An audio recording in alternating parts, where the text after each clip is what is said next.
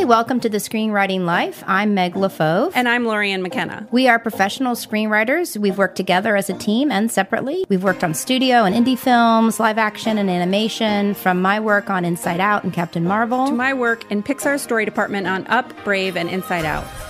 We are here to share our insights on the craft of screenwriting and also the life. How to not only survive the ups and downs, but thrive. We want to help you become the best screenwriter you can be and to reassure you that you are not alone on this journey. Hi, guys. Welcome back to the Screenwriting Life.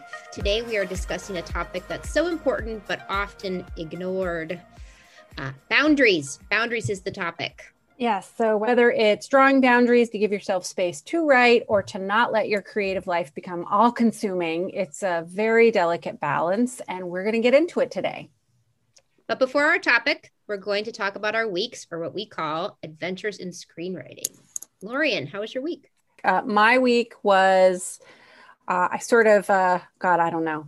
Uh, nothing tragic or bad happened, but I had one of those weeks where I just hit a wall. Um, I'm just so tired. Um, and I I find it ironic or funny or whatever that we're talking about boundaries because like I don't know how to do boundaries. and that's what happened this week is that I uh, I just feel like I'm sort of expending energy in terms of every interaction I have, and I'm not nobody's filling my bucket. I don't know how to ask for what I need to fill my bucket. I don't know how to draw those boundaries to carve out the space with other people, but also with my own time too. Um, I don't know how to rest. You know, when you when you're working out, they say like work out this many days and then you have to have a rest day, and I think that's really hard to do. Um, but it's even harder for me. My whole life, I feel like I've been in this grind about get the A, get perfect attendance, be the best, be productive. And when I'm not, I feel like such a failure. And that's what happened this week that I just couldn't anymore.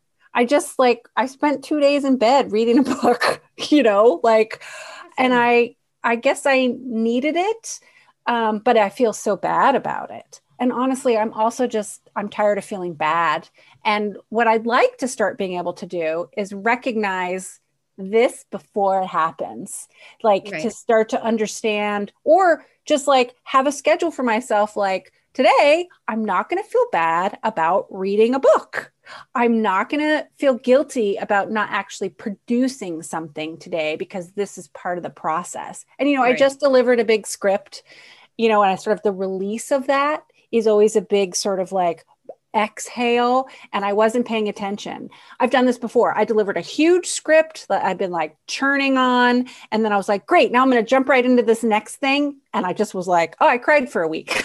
you know, like I I I need that time, that exhale and I didn't give it to myself because I'm great. I'm a motor. I can keep running forever and I just I can't. Part of it too, what I'm thinking about is in Los Angeles, we're starting to open back up yeah, I was going to say, I think it's also the opening up and suddenly yes. taking a lot of work to be in the world again. Yeah. Because we're not used to it. And just the thought of it too, like I'm going to have to have lunch with people again. How do you do that? How do you get dressed and drive somewhere and then be with someone in person? And how do I navigate all that and the sort of pressure and the fear? You know, I just figured out how to complain about this like now I'm going to have a whole bunch of new things to complain about. It's like a whole different mindset, you know. Uh, so I know I'm rambling. I'm I'm excited that I didn't cry. I might cry later in the episode, just as a heads up. And again, like nothing significant happened. I just you're tired. I'm so tired. You're, and it's so funny. Your brain is like looking for a reason yeah. to explain why you feel this way and it's just you're tired. There I go. Okay to now be I'm, tired. Now you're I'm crying. I'm really tired. You're, it's our, you're allowed to be tired. And I also think often when you're a mom at the same time, you're not allowed to be tired because moms are supposed to be superhero. I mean, I love Mother's Day, but I also kind of like, you know, we also cannot be great and we're allowed to not be superheroes. Like we need to make mistakes and be tired. And, um, and that is, it is catching it before, before it hits, but who, who can do that? You know, I mean, it yeah. hits. Here's where you are. This is where you are today. You're tired. This is, this is where I am today. And I'm really struggling, like with all the voices in my head. Like, I didn't do much this week. right and the the part where i took care of myself doesn't seem to qualify somehow as getting something done as being productive that but you piece think of our about culture it like a well but you felt you filled up your well this week you know you can go digging down there for water and just go and go and go or you can like read a book and let it fill back up right yeah. that's super important I love um, reading so much and I'm just not doing it anymore. And I just devoured this book and uh, I actually read three books this week. awesome. I, you know, I find that reading fiction is super important for me. I have to carve out time every day to read because it's filling my tank. Yeah. Not necessarily about what I'm reading specifically, but just the act of imagining somebody else's story. And I'm a huge book lover too. So three books book, in a week is amazing and this it was a series and you know i love uh, fantasy fiction and uh, it was like a masterclass in voice and world building so um, it was called the fifth season and i forget the author's name uh, was, she's just a brilliant writer and uh, but it was super inspiring too like because it was like oh this voice is so clear throughout you know it was told in multiple right. voices multiple narratives but like I just felt so taken care of by the author. Right. You know, like this author knows the story, so I'm just along for the ride. So I just and I I yearn for that in my own writing. That I can say to the audience, like, I have you.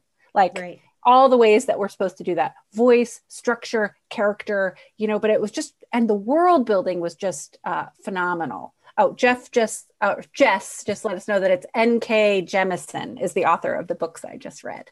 Uh, highly recommend it in terms of world building. Uh, and of course, if you like fantasy, it was really fun.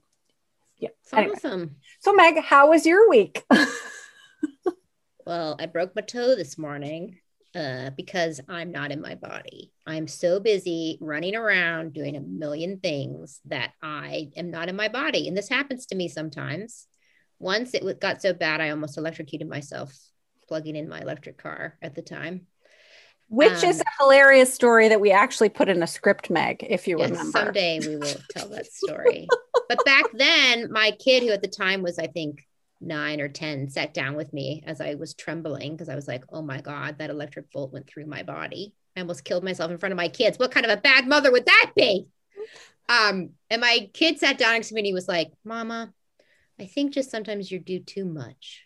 And I was like, okay. Well, I'm back there. I didn't electrocute myself this time, but I did break my toe this morning. I'm sorry. Um, so uh, my week was great because I joined the Screenwriting Life Sprint Group, uh, which is, if you want to know about it, you can find it on the Facebook page. So I was writing at 6 a.m or 5 p.m., or some days both, on my passion project. So off my regular writing hours. And I wrote with Hannah and Emily and Richard and Susanna and Yusuf and uh, Areli and John and Amanda and GMT time and Lori and Jose. And I know I feel like um that old uh, preschool show that they would say but i but i really like i i just love seeing their names every morning and they were like okay who's got their coffee and who's going to do what and jeff was on there and you know, it's just, it really is helpful to, and it also gets me out of bed because I'm like, well, if Hannah's going to be there, I'm going to be there. Right. Or, well, Suzanne is going to write at five. So I can write at five for an hour. So I really um, enjoyed it. Um, you know, there's little discussions happening there too, in terms of like today, Jeff was talking to one of the writers about when you're doing a barf draft or a birth draft, as Deborah coined on the Facebook page, which is so amazing.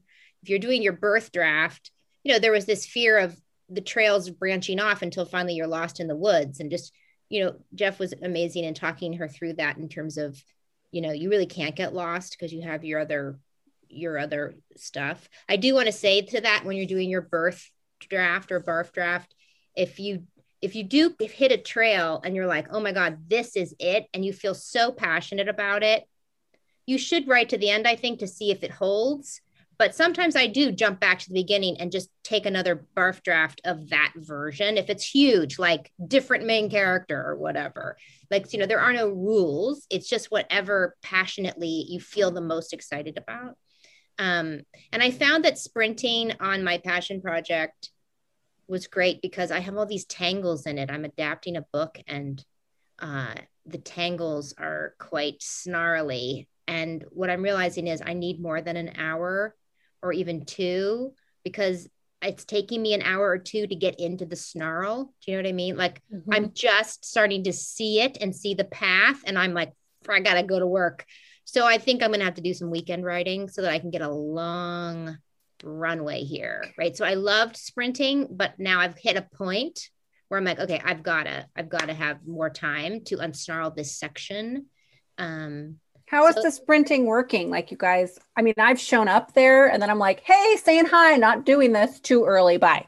So how does it's it work? really fun. I mean, you get on every some people say what they're gonna do, some people don't. It's totally up to you. Like I'm gonna I'm gonna commit right now to writing either this long or I'm working on this, right? And then you do a check-in. Uh, when I sprint with Hannah in the mornings, she always checks in 50 minutes later and it's like, How'd you do? Okay, everybody take a break. I'm pee break, coffee break, blah, blah, blah. keep going, or I'm taking a break. I'm running outside. And then we go again. And then you all, because, you know, gotta get, and then you go for another hour. Um, some people keep going, some people don't. So uh, again, it's just a community way to kind of keep to your commitment. Mm-hmm. Um, and then the other thing I did this week was talk to Jeff Graham the amazing Jeff Graham about his script. the script gonna, he's writing and yes. directing. Yes, that he's going to shoot in August. Yes. Always Ooh. incredibly daring to give somebody a script for notes when you're in prep. Yes. and you're casting. I you will know, admit I twisted his arm and I was like, "Hey Jeff, want me to read that script for you?" And I was so grateful because Meg, what you did so beautifully and elegantly was you were like, "Hey, I'd love to read it, and I promise I won't break it. Like I will give you like pre-production notes that will help you." And it's such a pristine example of on this show talking about finding the right people to give you notes at the right time. And Meg, I'm just so grateful. It was such a productive hour with you. Oh, I'm so glad. I mean, yeah, you got to be careful, you guys. You know, where is the person in their process? Someone in prep you know, I didn't need to give him blow up notes to be honest with you, but if I did, I wouldn't have because he's in prep, he's casting. Like you have to. We did a deep dive. Don't get me wrong, but it was very surgical. It was literally like, let's go to this scene, this moment that they're having this conversation. Let's look at this dialogue. What is actually going on here? I'm not fully getting it. I think there's a lot more layers under here. Let's take a look.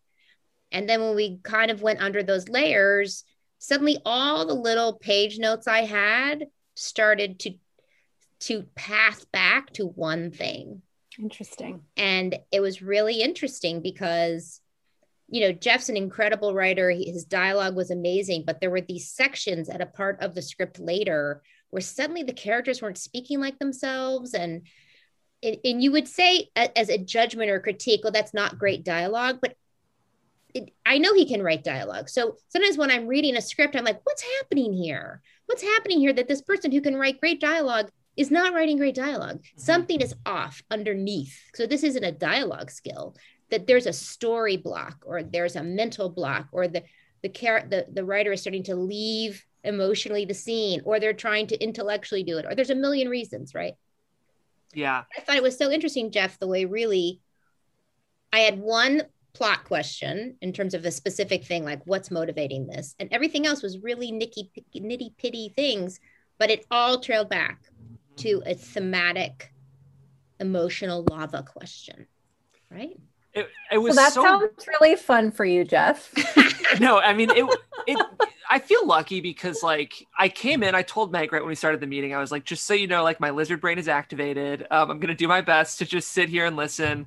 Um, but if you find the right person to give you notes, it can be a really beautiful, productive experience. And the thing is, I know we've talked about it on the show, but I think a lot of times as writers, we know the notes we're going to get. You know, we just need someone else to kind of give them to us and help clear them up. And it's really kind of the main relationship in the movie, just needs to be a little more richly explored. And Meg and I realized and had to break that I'm just a little f- afraid to do it. I'm a little freaked out. And, um, you know, I'll share it because I think we're a vulnerable yeah. podcast. Um, but the a couple of you attended my table read, so you know what the feature's about. But it's kind of a millennial big chill. It's um a group of high school graduates um, reconciling and kind of coming to terms with their friend's death, and they learn that the circumstances under which she died are not at all what they expected. And um, uh, I have a friend who died under pretty challenging circumstances about three years ago, and um, you know, I think when someone dies in a way that's considered foul play, you know, I think that's what sometimes they'll call it. And, you know, the news or a coroner's report or whatever, it can be easy to do one of two things. It can be easy to either villainize that person and really simplify the way they died in a negative way, or really deify that person and really kind of put them on a pedestal and erase the hard stuff that may have led to what happened. And I think in the current version of the script, the character who dies is really on a pedestal right now. She's very deified and she's just not she's not tricky like she needs to be. And it's because I'm afraid, I think, um, to sorry. this is the lava we talk about, but I think I'm afraid to kind of tell the truth. Um, yeah. So it's good. I'm actually excited to get back into it because um, I know it's going to make the story so much better. And I think the truth is, when we allow that and kind of get vulnerable, we're actually honoring them so much more. You know, I know I'm going to be honoring her so much more by getting into the stuff that made it hard. Um, I'm fine. Sorry, guys. It's okay because it's yeah. lava. So it's here it yeah. comes. It's coming up. Right. Yeah. And, you know, so often when something happens and it feels so fiery, our brain wants to protect us by fixing it. Mm. Right. And when we write, that fixing suddenly dampens it down. Do you know what I mean? Like, and it's so normal. It happens to everybody. I can't tell you how many times when I'm a consultant or helping a friend, I finally reach a point where in talking to them and and and, and having a conversation with them, I realize, oh, honey, you're doing to your main character what your theme is the opposite of your theme, right? Like the, the beautiful theme of allow people to be who they are, their messy selves but you're not allowing her to be her messy self.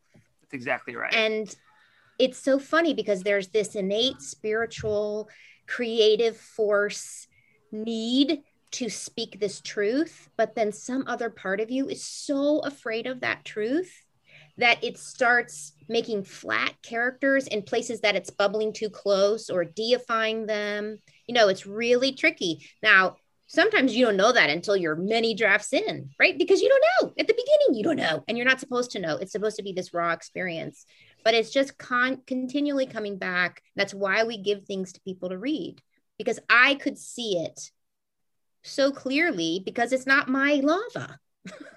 like Jeff could read my script and be like, hey, Meg, let's talk about this because I can't see my own lava or it's so fiery that some part of my brain is like, it's blind it goes blind because it doesn't want to it feels it feels so threatening right yeah and i think to a certain extent like what you're saying is so important meg because we write what we want to learn ourselves. We write the journeys that we want to take. And so this character is trying to come to terms with the journey of telling the truth and being vulnerable but i'm still afraid to do it. So i'm trying to work it out in this script and the like you just said the themes and the lessons and the the beautiful messy life I'm trying to embrace and show in these characters, I'm afraid to do myself. Just for these two characters. You did it with yeah. all the other characters, which is why I know it's not a skill thing. Like right. sometimes when you're an emerging writer, it takes great technical craft skill sometimes to know to get it up and out. Not always, sometimes just a good birth you know, barf or birth. There, there's our new word. We couldn't put barf and birth together. Our new birth draft. Sometimes it does just come up beautifully, right? But you have all this craft. So I knew it wasn't that. I didn't have to have that conversation with you, right? In terms of showing you some craft ways to get the lava up and blah, blah, blah. It was literally just in this section, right? Which of course seeds back all the way to the beginning. And, you know, it'll, it'll, it'll turn little screws in places and other scenes. Again, it's not blowing anything up. It's just well, how did she get that or whatever, right? Like, let's think about the motivation because she's in relationship to this girl and you've deified, like it all started to find this channel, right? That I really think, and I think you felt this way by the end, is going to just enrich, deepen what you already have that's so good, but that, you know, as a director, better to do it now. Yes. Because those actors are going to ask about it. Mm-hmm and they are going to push you, right? And better to do it now in your private space and go into the lava and do it on the page than on set with a crew standing around you mm-hmm. and TikTok the ADs watching. That's that might be great in terms of like just pop the zit and here we go because you don't have a choice, right? Sometimes I felt that's how it was at Pixar. Where you're like, no time, just do it, Blah! right? Yeah. Uh, but let, let's not do that to you, Jeff. Let's, right. Not for my first outing. Yeah. Not for your first outing. Do it right now. you Yeah. know, and that's why I love directors who push me as a writer because they know that this we got to do it now on the page, right? Mhm. So I, you were incredibly brave and you were very open, and I I could see that you saw it too, Mhm. right? You didn't go blind, like you stood there and were like, okay, I'm gonna I'm gonna walk into this lava. So I was super. Can I say proud or is that condescending? No, no, no. I to say. love, and either of you can tell me you're proud whenever you want, and it will make my day. I, I so was so proud of you. I was proud of you because your script was so good. But Oh, I was oh, thanks. also proud that when I poked the soft spot, you were like, okay, yeah, let's go in. Okay, let's do this. I had it- Meg. If I have Meg or Lorien on the line, especially because both of you are such sharp emotional writers, I think like that's, and I'm proud of that for our show. I think there are a lot of good shows that really focus on specific craft elements, but all of our reviews talk about how our show really gets into the heart of writing, which is telling emotional truths. And if I either have any of your brains for any time, I'm not going to push back because I know even if it's hard, you two are like, speaking of deifying, I don't want to overdo it, but it's just, it was a beautiful meeting and I'm, I'm am excited to dive back in. I'm letting myself be grumpy about notes for a little bit and then I'm going to have fun diving back in. Yeah, I I I uh, caution you against deifying because you know of how messy I am, generally speaking. yeah, we're emotional. I thought it was interesting, uh, Jeff. Like, thank you for sharing all that and your emotional experience. And then you were sort of getting emotional, and you're like, "I'm fine." And I feel like that's such a uh, interesting part of the conversation about boundaries is our need to make other people feel okay with our when we do start to touch on that stuff which is i know it's protective and i've been really resisting it this week and sort of letting myself just sort of blast apart disassemble whatever it is because the, the urge is to say i'm fine. I'm fine everybody and to keep holding that grip on in order to not fall apart. And i mean you're you were doing the show it's appropriate whatever blah blah blah. I'm not calling you out in any way. I'm just No, noticing it's good. culturally how we do that so quickly and easily. And it's it's about reassuring ourselves too right? I can handle this. I'm in control. When such a big part about writing is letting go of that control telling those emotional stories is you know jumping into the lava or jumping into the lake or jumping in the ocean whatever it is is like you have to trust that you're going to be able to breathe under there and so much of it is not saying not gripping that like i'm fine place Well, it's so interesting. I was thinking about that today or sometime this week where, you know, a lot of us become writers, I think, because we had an experience in our life, our childhood, wherever, that either that we want to create a world where our truth can be spoken, where how we saw it can be acknowledged and seen, and somebody can come in this world with us.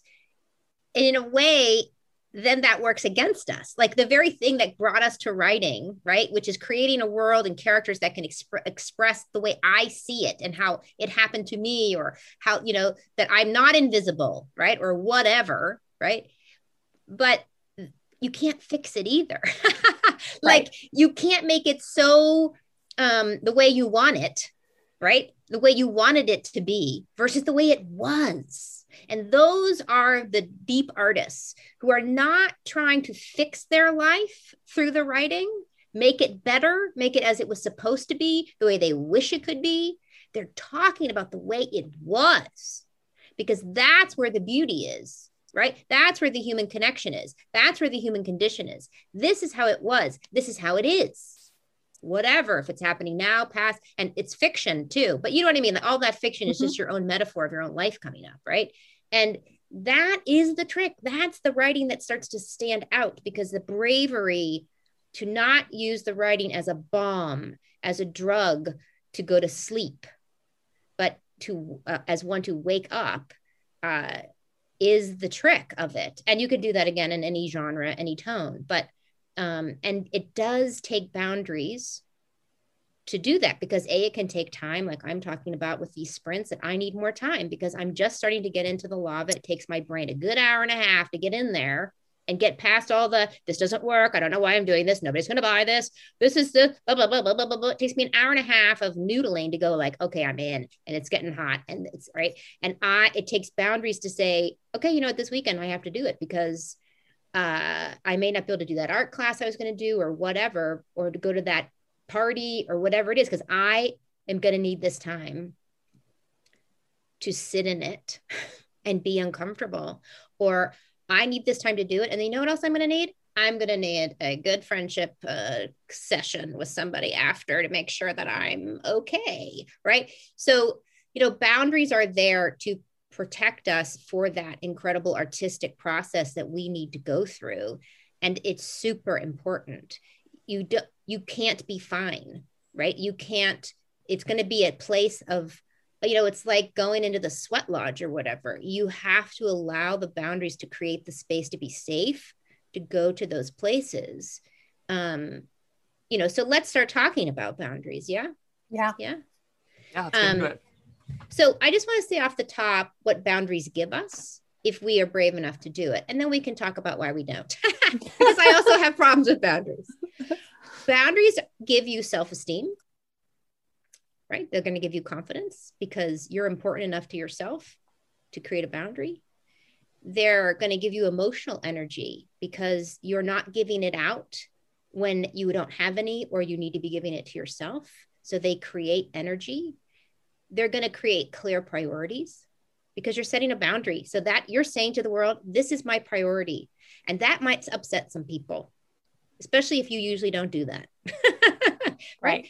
Uh, which is incredibly brave in order to be brave. able to start Just, doing to prioritize your own needs as mattering in equal measure as other people's. Yeah, that you're saying to people, I am a priority. Even just saying that word makes me feel a little wiggly, right?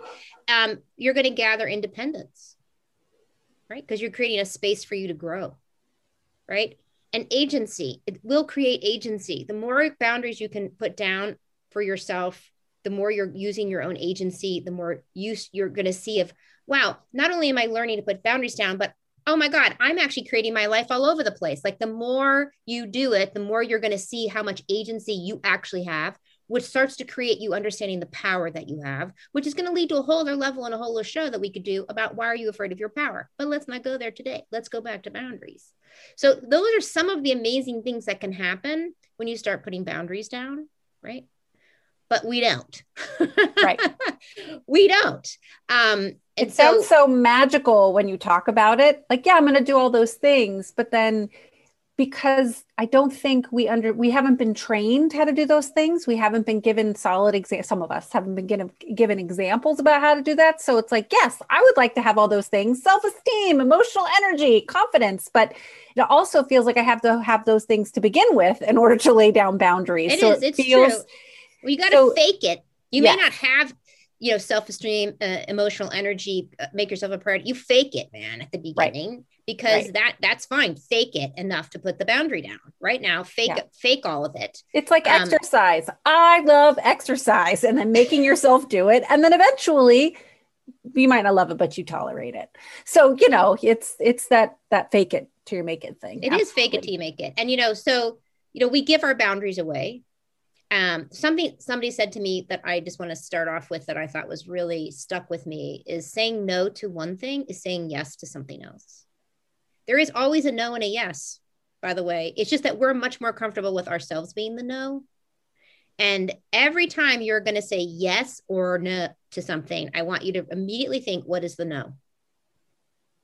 Because that's what's happening. And usually it's yes for someone else and no to yourself right? So the other reason I think we can't do it is because we're trying to be nice, which is a disease, especially for women, of being nice. Mm-hmm. And I think underneath that is we don't hold ourselves in value equally.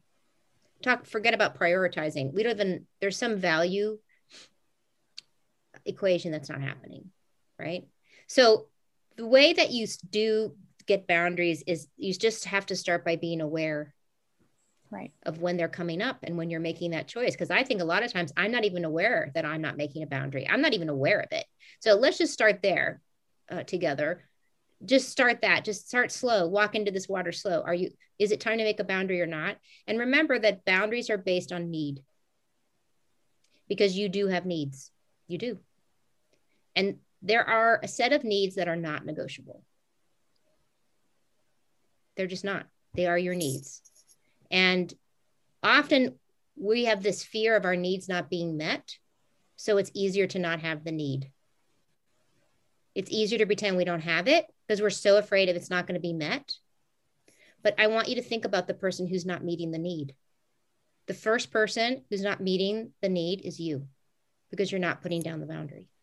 It could also be the expectation Right. uh, and the dread that people aren't like blanket people aren't going to meet your needs. So why bother asking when in fact the person that you're asking is prepared to meet your need, but you're so caught up in a system of I'm speaking from personal experience, okay? No, it's I not you, it's so me many people. it's you know i sort of expect like i have to do it myself i'm not going to ask anybody because they're not going to come through for me which goes all the way back to you know little me um, and you know i just have to be i just have to ask for what i want uh, a lot of times well figure out what it is ask and then my needs can be met i'm just i just cringe up with this dread about the battle about getting my needs met when a lot of times it isn't there right it's this baggage I'm hauling around with me. It's And yes, old, it's past, it's past Yeah. tapes. yes. And it's past tapes of your value and your need and your priority. And the only way you break that tape, and this is literally like neuroscience, the only way you burn a new boundary is the experience of it. Your brain only knows what it experiences. So if you start asking and forget about asking, setting boundaries, yeah, right. See, setting even the way I boundaries, talk about it, even the way you talk about it is you're handing the power to the other person. Yes, it's I need. It's will you give me this? Will you No, allow no, no. this? It's a non negotiable need. Which terrifies me. What does that even mean? Okay. the first person in the non-negotiable need who has to believe it is you. It's Right. self-trust. And your self-trust and my self-trust has probably been broken so many times that the person we don't think will meet our needs is us. which proved this week. I just did not. I wasn't able to meet my own needs. Um, which was I needed to rest. It's just that easy. Like I just needed to chill. And so you what you did is you built trust inside of yourself. You became trustworthy to yourself because you can now rely on that part of you that you will do that, right? So need creates a hunger, right? And you haven't been feeding that part of that hunger. So what happens to it? What happens to that need? Right? I think a lot, you know, a lot of things happen in your body, right? So, you know, how can you start feeding that hunger and that need? The other thing to remember is that oftentimes shame comes because we cross our own boundaries. We set a boundary and we don't meet them, or we don't set them, or worse, we cross them with another person. right. And that's when the shame. So shame is a good un, uh, is there can be there to tell you, oh wait, wait a minute, wait a minute, I I crossed my own boundary. The other way you can find your boundaries is they do begin in your body because your body is ancient and knows much more than your smarty pants head. It's an animal. It knows about need and want and hunger. Um, your boundaries and your physical and emotional boundaries were often set in your head as a kid. So if those boundaries were compromised in childhood, you've kind of sacrifice joy and happiness because in your head they kind of sometimes can get cross wired so they feel threatening right? So this this cross wire these wires can be crossed in your head about what a boundary means. You have to uncouple them. And the only way to uncouple it is to try it and find out what happens. And that you know this happened a lot in my marriage is i would just assume my husband wouldn't do it or that he'd get mad or whatever. But in fact he'd be like oh yeah sure. Or he'd be like you know i can't do that but can we do this? And my poor little brain was like what's happening? Right? Why Yeah, is this that- not work why is this not working out the way i think it's going to work out? the dread right? That you're bracing yourself for disappointment and the battle and then and then it doesn't come but it's so hard to learn oh this person i've been with for 20 years might actually care about my needs and right wants. Right and i can you know i can carve out some boundaries you and know I, here's the thing if you find out now we're not talking about marriage now but if you find out a friend continually does not respect boundaries that you set you have to think about that. And what is that friendship based on? Is it based on how much you give? Right? And Right. that's okay because friends can come and go in your life right and sometimes friends come into your life to a certain development for both of you and then you either don't talk too much or it didn't work out or whatever like you it's okay you you're in charge of your own life and who is in your life right so the other thing i just want to stay on in terms of need you know we talk about this in scripts right so think about this you're creating a character who has needs You need to know your own needs. You need to know what that feels like and wants, characters who have wants, right? Want, needs and wants and yearnings. That's all the stuff why we have to create that create the boundaries, right? But we've sometimes often we've been conditioned not to listen to them. So you, you actually don't even know who you are then. Like how do you how do you set a boundary without having that center of wanting? because the want creates the boundary. I know you guys can all think of some time in your life when you wanted something so bad, the passion, the fire for it, you set all kinds of boundaries. I know you did. I know you did.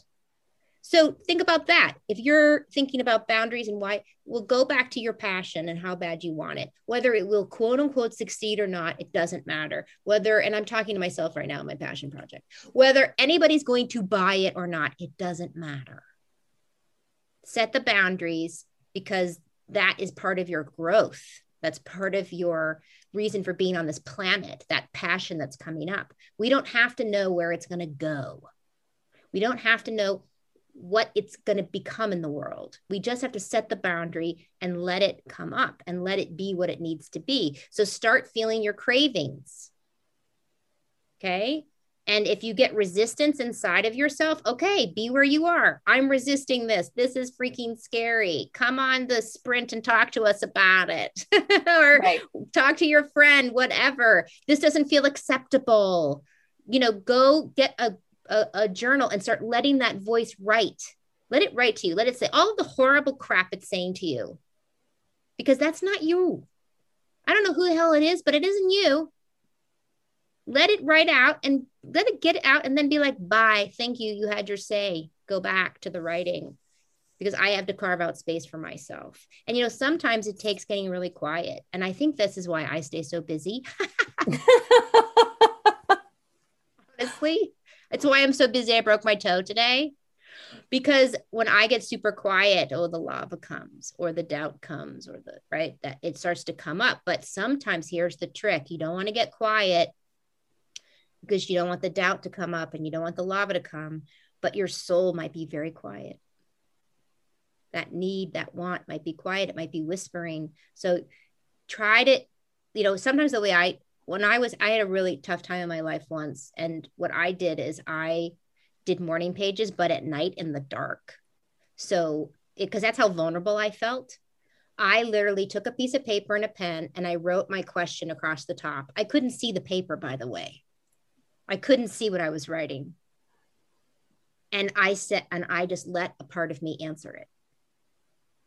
And it, it talked to me that part of myself, that higher part, where it was, I don't believe in angels, but maybe it was an angel. Who cares? Some part of me spoke to me and it, and the main message was stay in the boat. It's super rocky right now. It's super scary. Stay in the boat, stay in the boat. And I carry that as kind of stay in the boat, just stay in the boat. Right. I don't know where that came from, but we are all imaginative beings. That's why you're a writer. Harness that for good. You've already learned and harnessed it for bad beating right. yourself up, imagining all the horrible crap that's going to happen. Start training the brain to harness it for good. Right. I don't mean becoming, you know, oh, I'm going to win an Academy Award. That's super fun too, by the way. But I mean, like, imagine that that part of you, that imagination can speak to you and tell you what you need. Let it tell you what you want. Let it tell you what you need. Let it start to find ways to put up boundaries. Right because when you put up a boundary of course it does there is a risk because yeah. you don't know how other people are going to react if they're going to respect it or not they might be shocked it can feel bumpy to put up a boundary right yeah i mean and go ahead go ahead well i was just going to say the reason i came up with this topic right that yeah that I, you know, got sick the last time we were supposed to do this, and you broke your toe. This and you were like, time. "Oh my god, we don't have to do it." Oh yeah, I was like, "Can you we broke your toe? Let's not do it." Is because I was so excited and proud of myself. An opportunity came to me that I didn't want, but I felt like I should take, right? Because it, you know, that sort of writer desperation, the, you know, right. oh my God, I need, and I said no, you know, in a nice or in a kind, generous way. Um, and I just felt so proud of myself that I said no, because that's going to leave room for the things that I do want. But I felt so proud. I was like, hey, let's talk about boundaries. And then I just got really scared. What if that person will never ask me again what you know all the fears and it made me super scared and vulnerable because i don't know what's going to happen in the future around that no right You know what someone said to me once, which I just try to hold on to? Let them take care of how it feels for them. yes That's their Uh, business. And like you said though i'm a storyteller so in the So absence thinking of of information There is I you start to don't spin. know. You don't Yeah, know right. how that that feels for them. Because here's the thing: most people in the business get no's all day long. Right. When I was an executive, people said no to me all day, and every once in a while I'd get a yes. So if a writer is unavailable, I just want them more. That's the truth. Oh my God, they're doing other things. They're they're too Yeah. busy for me. What are they doing? Who are they working with? Right. I also Yeah. think So- Meg too. It go ahead. shows it shows that they have that self esteem, which is admirable. So when someone tells you no, you subconsciously, I think, are thinking, "Wow, what a self actualized person." Right. I want I want more of that in my life. Like I had this great candidate to DITR film who I really like, and I'm gonna definitely keep in touch with him, and I want him in my network because he wasn't able to do it. He said no very generously and kindly, and now I'm like, okay, I'll. It's fine. He's my friend. I'll be like, okay, Derek, it's not this project, it's the next one because you told me no. And there's something really interesting about the way when you draw boundaries, how it's impressive to other people. Well, and think about you want an artist, be that a cinematographer, a writer, whoever, a director, who's confident enough to say, Yes, I can do that. No, I cannot do that. I do not want you to be doing it for me because then what creativity are you bringing? I want you people want a writer to be confident and passionate about what they're doing because they've put down enough boundaries and know themselves well enough of what they can do and what they want so that they're all in man right? Nobody wants anybody to half-ass anything. So that's that confidence too and why it's so um sparkly right? Mhm. again don't just say no to say no. I'm not saying that. Is it based do you want it? Do you not want it? Just start there I just right? yeah to to reassure you, Lorien, I bet it was impressive to that person to a certain extent that you said no. You know, I it's my how I act in the world and my narrative about myself are two totally different things. yeah. Like I'm That's sure I've said us. no quite a lot. I was gonna say Lorien has no problem saying no. I don't I don't think that's actually a problem. Right. I don't think there is a problem. I just think it's us talking about um, vulnerability and vulnerability like the, the and- feelings about it. Yeah. I mean, I I'm not worried. I'll still be friends. With, I'm still friends with that person. That, that nothing happened. You know, I just Yeah. I felt in the moment I was like, I said no to this thing that I'm not right for. Like, and it felt like the surge of power and that I was doing the right thing. There was never any doubt for me that I was not right for that. Thank you so much for asking, but you know, no. So The, it was the other just, thing somebody said to me once that I just want to share today. Um, I and I think this has more to do with my childhood than my current life, but I was very afraid to say, put myself forward for my needs, which is saying it can be saying no, it can be setting a boundary. That that need, um, I exist thing, right? The priority might be me or I need. I was very very afraid of being attacked, and by by saying I need this. And my friend said to me, worth does not equal right. And I was like, what? Wait, wait. I literally could not put those words together in my brain. It was so threatening to my brain because in my childhood, if I wasn't right, I wasn't worthy. I had to prove everything. I had to show it, I had to be it. And if I could do that, then I was right, then I would get my need met. So my value became my ability to be right. But that is not the way the world works. Worth does not equal right. What I was in and not understanding it is a power struggle. Because power struggles are based on who's right. So you can't follow that road. You have to keep it simple. It's not about proving anything. Limits are limits. Need is need. I think that's so important, especially in this culture, you know, American culture where uh, we have to prove it. You have to prove it. You have to have a job. You have to make a certain amount of money. You have to be productive. You have to prove that you have value as a citizen in order to have certain rights, um, to have privileges. And, you know, whether it, it's outside the family, just like how we are in school. you have to get good grades in order to move up. You have to keep meeting a metric. And being a writer is not that. You know, if I, I could write every day, uh, eight hours a day, and keep writing scripts, that doesn't mean I'm going to be successful, right? The writing could deteriorate because I'm not taking care of myself, right? It, it's not about, it's a more holistic thing. You have to approach, like you said, Meg, your body, your brain, you have to get them into sync. And that is not how a lot of us are taught to be in the world. No, and, so, and, that's why artistry is so different from being a citizen of of the world. It's different. You're an artist. An artist, the the the the, the calculation is different. The value is there, period. I believe for all people, but now we're talking about writing and artistry. You don't have to prove your artistry and you don't have to tell anybody why you need something or you don't have to explain or prove why you have a limit that's they are but right. when you can do it when you can stand in your own passion and your value again maybe with tons of doubt but you're it's just a feeling even your head could be screaming at you but you know your passion limits around it that actually enables respect it actually enables safety it actually enables freedom and authenticity uh, that is artistry I some am of, not saying any of this is easy, by the way. No, I'm not here preaching is, like I do this every day. I'm not. Simple oh, not. as not feeling like you have to justify what you're doing, right? Yes. Like when I took this time off this week, I felt like I had to justify to everyone, tried to, you know, oh, I still did some writing. Oh, I'm, but why did I feel that way? No one in my family or in my life was was yelling at me or disappointed. You know, it was just like, great, do that thing you need to do. Right. I communicated. It actually can make people, I'm not talking about that specifically, but that stuff can actually uh, make other people really uncomfortable. And, you know, uh, when I got older, my father said to me once, you know, can you please not put it all on me? Because it's really heavy. Like we were so trained to put our needs well what do you need dad? Well what do you think? Well, i'll prove it to you all that stuff. It just that deity that we made him became very heavy right? He didn't even want it. Can you please go take your own needs back please? Right?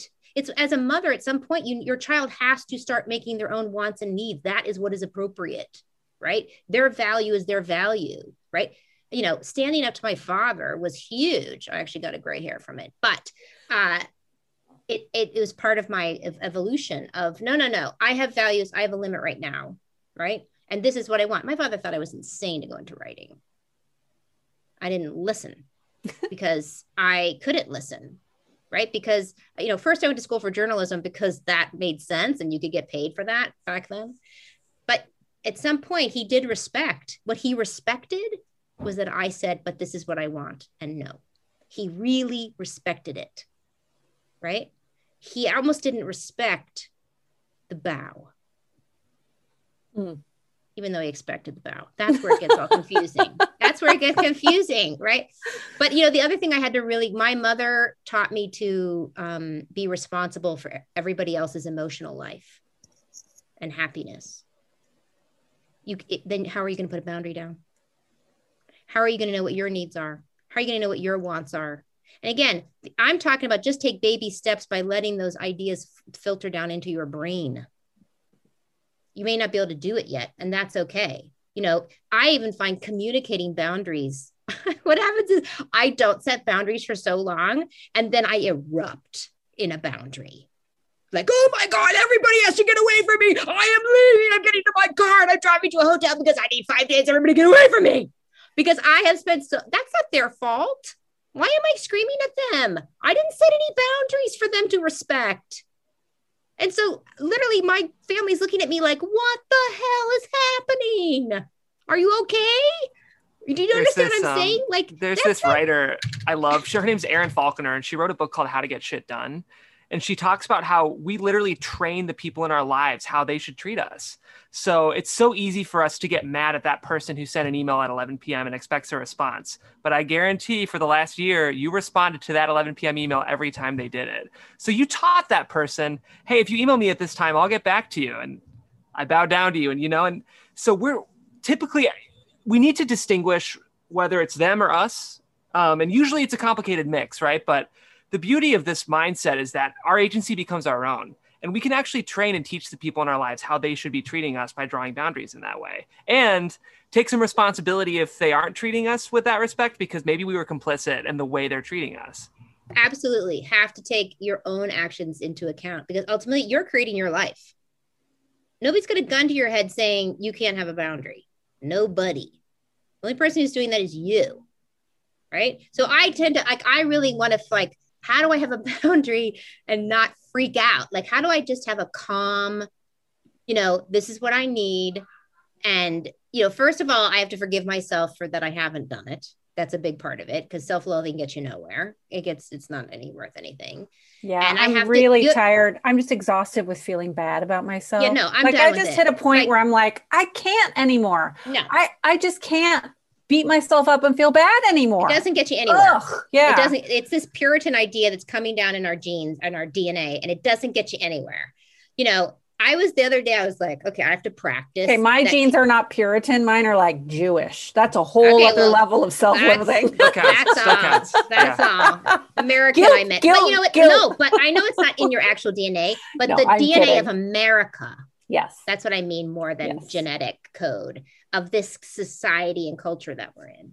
Um, you know, the other thing I was like, I need to get more comfortable that people are upset or don't like me. How can I practice this? So I went 60 miles an hour on an LA freeway. And boy, people don't like you. They that makes you, me laugh so hard. fucking flip you off. I'm going 55 or 60, like it's totally safe. But boy, they come right up behind, like they don't. And I have to be like, just breathe and be like, this is who I am today. This isn't, I just did it as an experiment to see how can I tolerate them not liking me. People who I don't even know and I'm never going to see, by the way. I don't even know who they are. It was a really good exercise for me to see how good I am at that and how not good. I can't, I didn't do it very long because I actually don't like it. I really don't like it. I had uh this is I drew a boundary. So in my neighborhood, it's 25 miles an hour, you know, and I drive 25 miles an hour to take my kid to school, maybe a little over. You know, it's very residential. And this woman was behind me and she was riding my tail the whole time. And I was like, too bad, lady. Like, I'm not going to speed because you need to get somewhere way, way fast. And then when we were close to the school, she found an opportunity to like get in front of me. She was a mom at my school. So, like, we were going to the same place, and boy, was she embarrassed when we got out of the car. And I was like, I was just driving my kid to school. You were the one trying to drive up over my car, but you know, I've she been avoided. both of those people. I have totally been that person who's so busy and why the hell is this person driving this they're in my way? I have been that person too. Like I like but that's what I'm saying. Like I just did it as an experiment. Can I take that? Like and the other thing and you know what? I can take it. I know I you can take it. I'm not worried about you at all for that. the other way to try to get your boundaries and not have have them come out calmly versus a big is really think about the big picture. Something you've committed to, right? Something that you want and need. It's much easier to make a boundary, like I said, when you're passionate about it and you really want it. Um, and it's coming from a place of certainty, right? And then this is a little practical thing. Um, when I got married, of course, because of my father, I had problems making boundaries with my husband because I had been trained that I have to connect all the time, connect, connect, connect, connect. But how do you connect and create a boundary at the same time? How do I do that? How do I? So my friend was like, okay, I want you to imagine a wall of golden light. So your love to him can still pass through there as you're making that boundary, but there's a wall. There is a literal boundary that's being set down. It can be shimmery and beautiful. And like I said, pass energy back and forth. It doesn't mean I don't love you. I'm here for you. But right now, I'm setting a boundary down. And that helps. Sometimes I think about that. I don't do that at work because at work, you might just have to put a steel boundary up and be like, boundary, boom. Um, but you know, we're imaginative people. Use your imagination. What does your boundary look like today? Is it all kind of spotted and got giant holes in it? right. And it's not really a boundary, right? If that helps you in your imagination, try to think about what it looks like. Um, you know, another another reason when I got up, I was trying to set a boundary. This friend said to me, I said, Oh, I just, I just, every time I want to set a boundary, I feel all wiggly inside. And she said, um, Well, ask yourself what superstition you hold about yourself. And I was like, What? She was like, Well, you're holding a superstition about yourself. So I want you to know that everyone's listening is so jealous of you having this group of wise, compassionate, gentle, loving friends.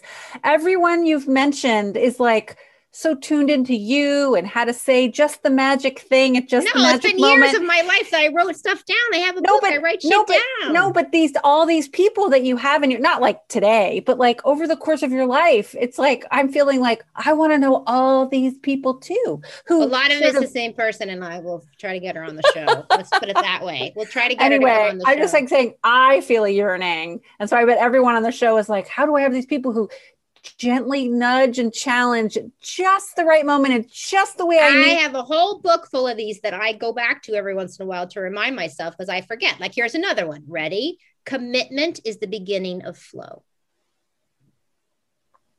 Let's put that on a t shirt. Yes, that one is so true. Uh, Commitment yeah. is the beginning of flow. Get on these writing stuff we do in the morning wherever you know you can because that's what I love about it, right? I love that Hannah's there committed and Richard's there committed and Susanna and they're they're committed and their commitment helps me and we all jump into flow together or I wade in or I tromp around. But um I just love that that that commitment that boundary is how you get the flow. It's the rivers it's the river's sides right? And you know ultimately to do this for a living you have to achieve some level of mastery and mastery requires boundaries. It just does. Because mastery isn't about judgment, it's patient, but it's disciplined. Right? So it you know, and mastery is the opposite of perfectionism. which is hard for me to understand because mastery feels like it should be perfectionism. You know, the practice makes perfect, which I try to teach my daughter there's no such thing as perfect, and practice just makes moving forward, you know. eh, But, and I can say that to her, but when I say it to myself, I'm like, no, mastery is perfection. so it's such a like the story I'm telling myself, and I'm trying to break these stories to pass them down to my daughter, other Mastery writers. is the Yeah. antidote to perfection. True mastery. I mean, so think about that. Next time you are thinking about your writing career and that, or anything you want to master, does this choice in front of you further your quest in that mastery or not? And get really specific about that mastery, right? Like if it's just writing, that's kind of big, right? what kind of writing where do you know that's we're back to the beacon the passion where are you going what road are you on today and does this for like my passion project that i think nobody will buy but it does further what i love and i'm so happy writing it that i know it's creating mastery in me that i need. I just know it because i i so love it. I freaking love it. I don't And even care if nobody else loves it. I love it. it's brilliant. that's I want you all to love something so much that even if it's all bumpy, wobbly, snarled, and ugly, it doesn't matter because you love it. You just love it. You you want to work so hard towards it. You want to gain mastery to get to it so that and then who cares what happens when you put it out there in the world? And I promise you, even if nobody buys it, it's going to be a great sample because your love, I'm going to feel it. I'm going to feel it in there. You know, I just, I just, I guess so much of this podcast is, um, is loving yourself treating yourself like you're beloved right the face I just made. right but it is i know it's so funny it's like ooh that's so like what are you talking about? Like of course you should love yourself you should love yourself as much as and it's so hard for people to do. So just think of yourself as a kid or think of somebody you do love and can you give yourself that energy? Because if you can't how are you ever going to put up boundaries?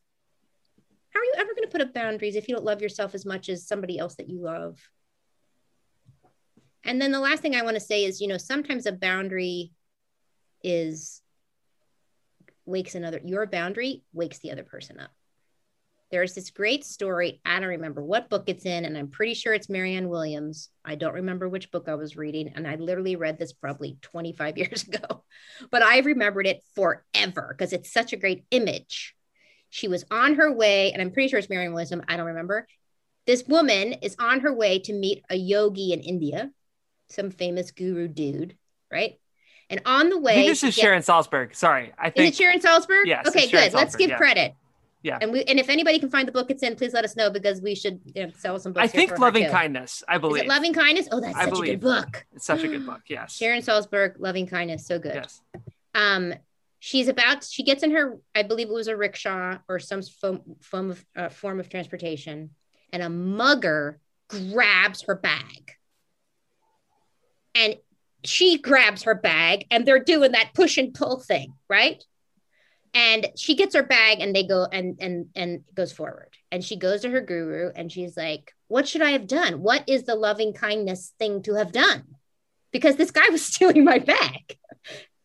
And he said, "Oh, you should have picked picked up your stick and hit that guy right over the head because that's what he needed to wake up."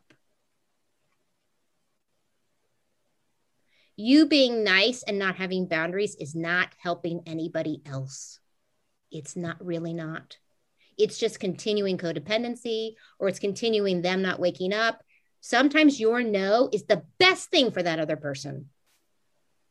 Well, it gives them the opportunity, right? Like when we we talk about beating your characters up, Right. what's the wake up call? What's the thing that changes their world? Now, a lot of times real people aren't going to respond in the way that, you know, to move on their journey. people can right? be determined to be blind and stay asleep mm-hmm. that's Yes. not your that's not your business their again Right. their emotional reaction is their business right? But with a character, you beat them over the head with a stick. It gives them an opportunity to answer the call or not.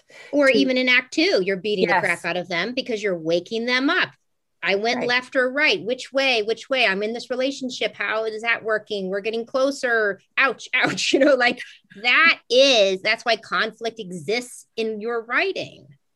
So don't try not to shy away from the conflict because then you're not nice or they won't like you or that's not your responsibility them liking you. Your responsibility is your passion your fire and what is coming up today. So those are just some thoughts that i had on boundaries. Um i, I know we've gone over. Should we does anybody else have anything to say? That i took up i i i know i took up a little bit of that space. Does anybody else have anything to say? I just want to acknowledge uh, how great all of your everything you just said was amazing and sort of eye opening. And but uh, it's just, all of it's still really hard and it's still a struggle. It's not like oh like yeah. It's not like i'm doing this every day easily. Come on. and it's it's like anything. It's you have to make a habit of it. But i think the hardest thing is to figure out what you do want and what you do need and what that boundary might be. It's that investigation into your lava once again right? What is it that i need here? And uh how to get and it. you don't have to do it in like a giant dramatic way. Right. Just do it if you're if you have issues with boundaries and blah blah just do a small one. Just do a tiny one. Just see how it goes. Do make them bigger and bigger you know? It, it, the boundary might be with yourself first. Like for me getting up at six to do these sprints was a beautiful boundary i was putting it for myself for that part of me that wants to write this thing Yeah. which i was ignoring right because i'm afraid of it that i was honoring that by saying to this other part of me that wants to sleep right no, we're going to get up and you're going to do this and you're going to, and, and again, I can't do it every morning because I'm too uh, exhausted, but I'm doing it enough. I'm doing it enough. Yeah. And I think the other side of it is like when I'm working on something and I'm so passionate, and I think a lot of us have that, you get so into it that it's hard to turn off when it's time Right. to turn off, like to go be with friends or your family or be engaged in something else, because part of our writer brains are always turning on this stuff, always clicking. My daughter says, Where are you right now? Because I'm just staring off into space, like when we're walking or doing something, because she can see me float away, right? I've started to think about something. So it's work then to turn that off because I'm probably not going to solve it while I'm taking a walk with her, right? Uh, and just trust that it will keep churning in my brain and that I need to disconnect from it. That is the hardest part. That that boundary is so important. Like i need that rest time that mental rest because the impulse is keep working keep banging until i push myself to this exhausted place where i can't function right? That's not the goal. And yes i am in therapy and i have a psychiatrist if anyone's worried about me so i'm fine. But um but uh it it's that is such an important boundary because I think as artists, we there's this idea that we are, you know, and we are, we're always thinking, we're always tell, telling stories and churning and fixing problems. And who knows when that idea might come up that we untie that knot. But being able to take a break is that rest is so vital so that when we do come back to that knot, we have a different way. Our fingers are stronger, right? To yeah, that is a good, wearing good, them out. Yeah, it's another good form of boundary. Yeah, rest, and that I think so. It's all those things, right? It's like the working ourselves into the ground, and then like giving us the space to work and think and process. So it's because there is so much joy in the creative process, and I think we forget that sometimes. Yeah, that it's not. It, it's work and it's hard, but it's magic, you know, and those two things, it's hard to it's hard to embrace that what we're doing is magic in a way, you know, that we're creating whole universes out of the world around us uh, from inside and it takes, ourselves. It's tiring. It's tiring on your brain. It's tiring. You got to rest it for sure. Absolutely. One yes. thing I'll just super quickly say too, I think boundaries are a really interesting way to explore your characters as well. Meg, yes. this is just especially top of mind for me because one of the very specific conversations we had about one of my characters was the journey. She actually had too many boundaries up. You know, like I feel like we needed. If you're having trouble understanding your characters, start asking questions about where they would and wouldn't be drawing boundaries in their own life. And I think it will inform a lot of what their goals are. I mean, a lot of times taking agency can actually mean drawing boundaries. Like sometimes yeah. those are the choices your characters need to make um, as they become conscious in your in your film or your pilot or whatever you're writing. So it's just well, another where way. Where are they drawing inappropriate boundaries as a way to protect themselves? Yep. Right. Where are they like, I don't participate in that and I don't do that because that is chaos and I am not doing that. No. Mm-hmm. So there's a other flip side to this coin, right? Where, and by the way, because if you've said yes to something, there's no to something. So uh, some people can overdo with boundary because they really lack trust, right? That, that, that something has been so deeply traumatized or broken that they don't trust out there. So they have, you know, layers of boundary a barrier to get to them, a barrier. Right? Yeah. That's well said. Yeah, barriers versus boundaries. That's a really, I think, beautifully articulated way to separate what's productive and what's not for us. Yeah, that's really good.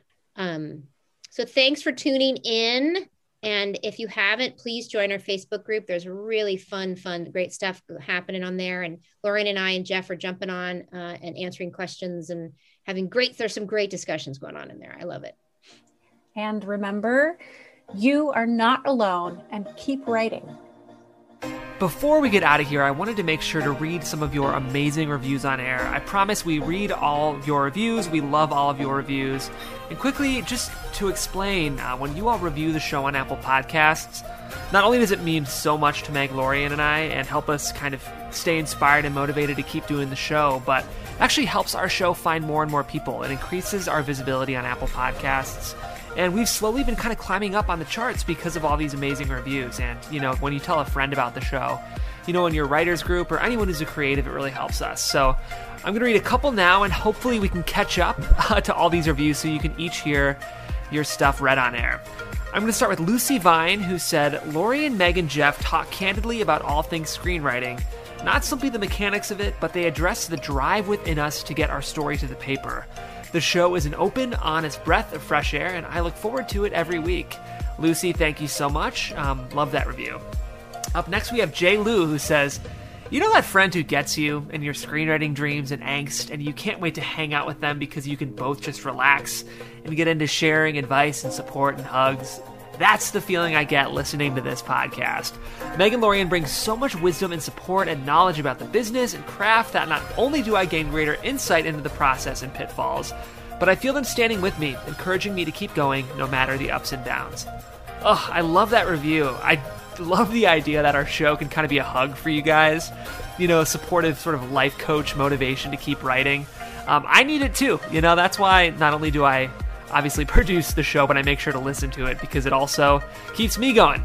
All right, finally, Kara Green 37 says, Step into the lava. My spirit and my writing are endlessly grateful for this podcast.